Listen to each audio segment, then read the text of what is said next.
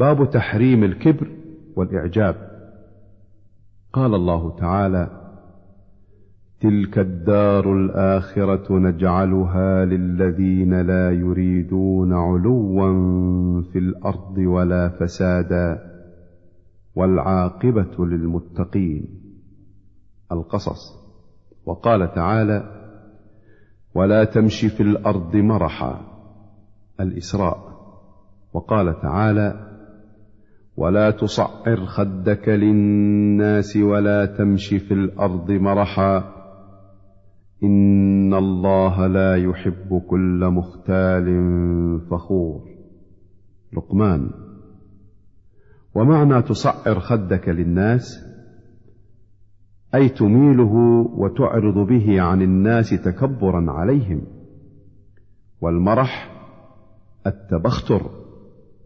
وقال تعالى إن قارون كان من قوم موسى فبغى عليهم وآتيناه من الكنوز ما إن مفاتحه لتنوء بالعصبة أولي القوة إذ قال له قومه لا تفرح إن الله لا يحب الفرحين القصص إلى قوله تعالى فخسفنا به وبداره الأرض. الآيات. وعن عبد الله بن مسعود رضي الله عنه عن النبي صلى الله عليه وسلم قال لا يدخل الجنة من كان في قلبه مثقال ذرة من كبر. فقال رجل إن الرجل يحب أن يكون ثوبه حسنا ونعله حسنة.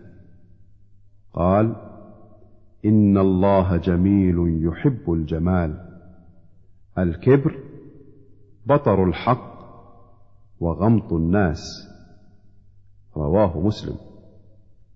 بطر الحق دفعه ورده على قائله وغمط الناس احتقارهم.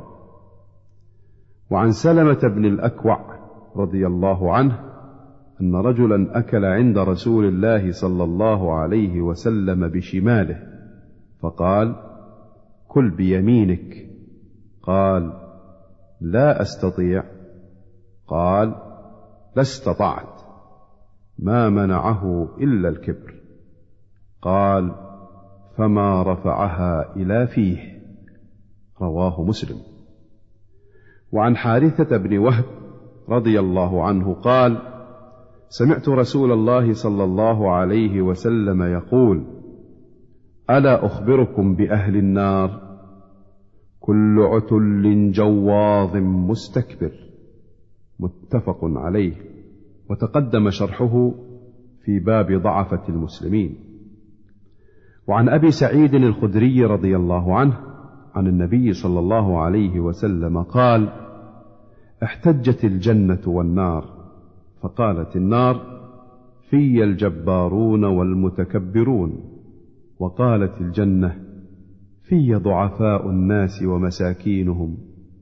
فقضى الله بينهما إنك الجنة رحمتي أرحم بك من أشاء وإنك النار عذابي أعذب بك من أشاء ولكليكما علي ملؤها. رواه مسلم. وعن أبي هريرة رضي الله عنه أن رسول الله صلى الله عليه وسلم قال لا ينظر الله يوم القيامة إلى من جر إزاره بطرا. متفق عليه. وعنه قال قال رسول الله صلى الله عليه وسلم ثلاثة لا يكلمهم الله يوم القيامة ولا يزكيهم ولا ينظر إليهم. ولهم عذاب أليم. شيخ زان وملك كذاب وعائل مستكبر.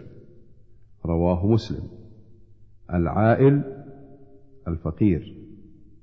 وعنه قال قال رسول الله صلى الله عليه وسلم قال الله عز وجل العز إزاري والكبرياء ردائي فمن ينازعني عذبته.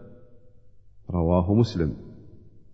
وعنه أن رسول الله صلى الله عليه وسلم قال بينما رجل يمشي في حلة تعجبه نفسه مرجل رأسه يختال في مشيته إذ خسف الله به فهو يتجلجل في الأرض إلى يوم القيامة. متفق عليه. مرجل رأسه أي ممشطه.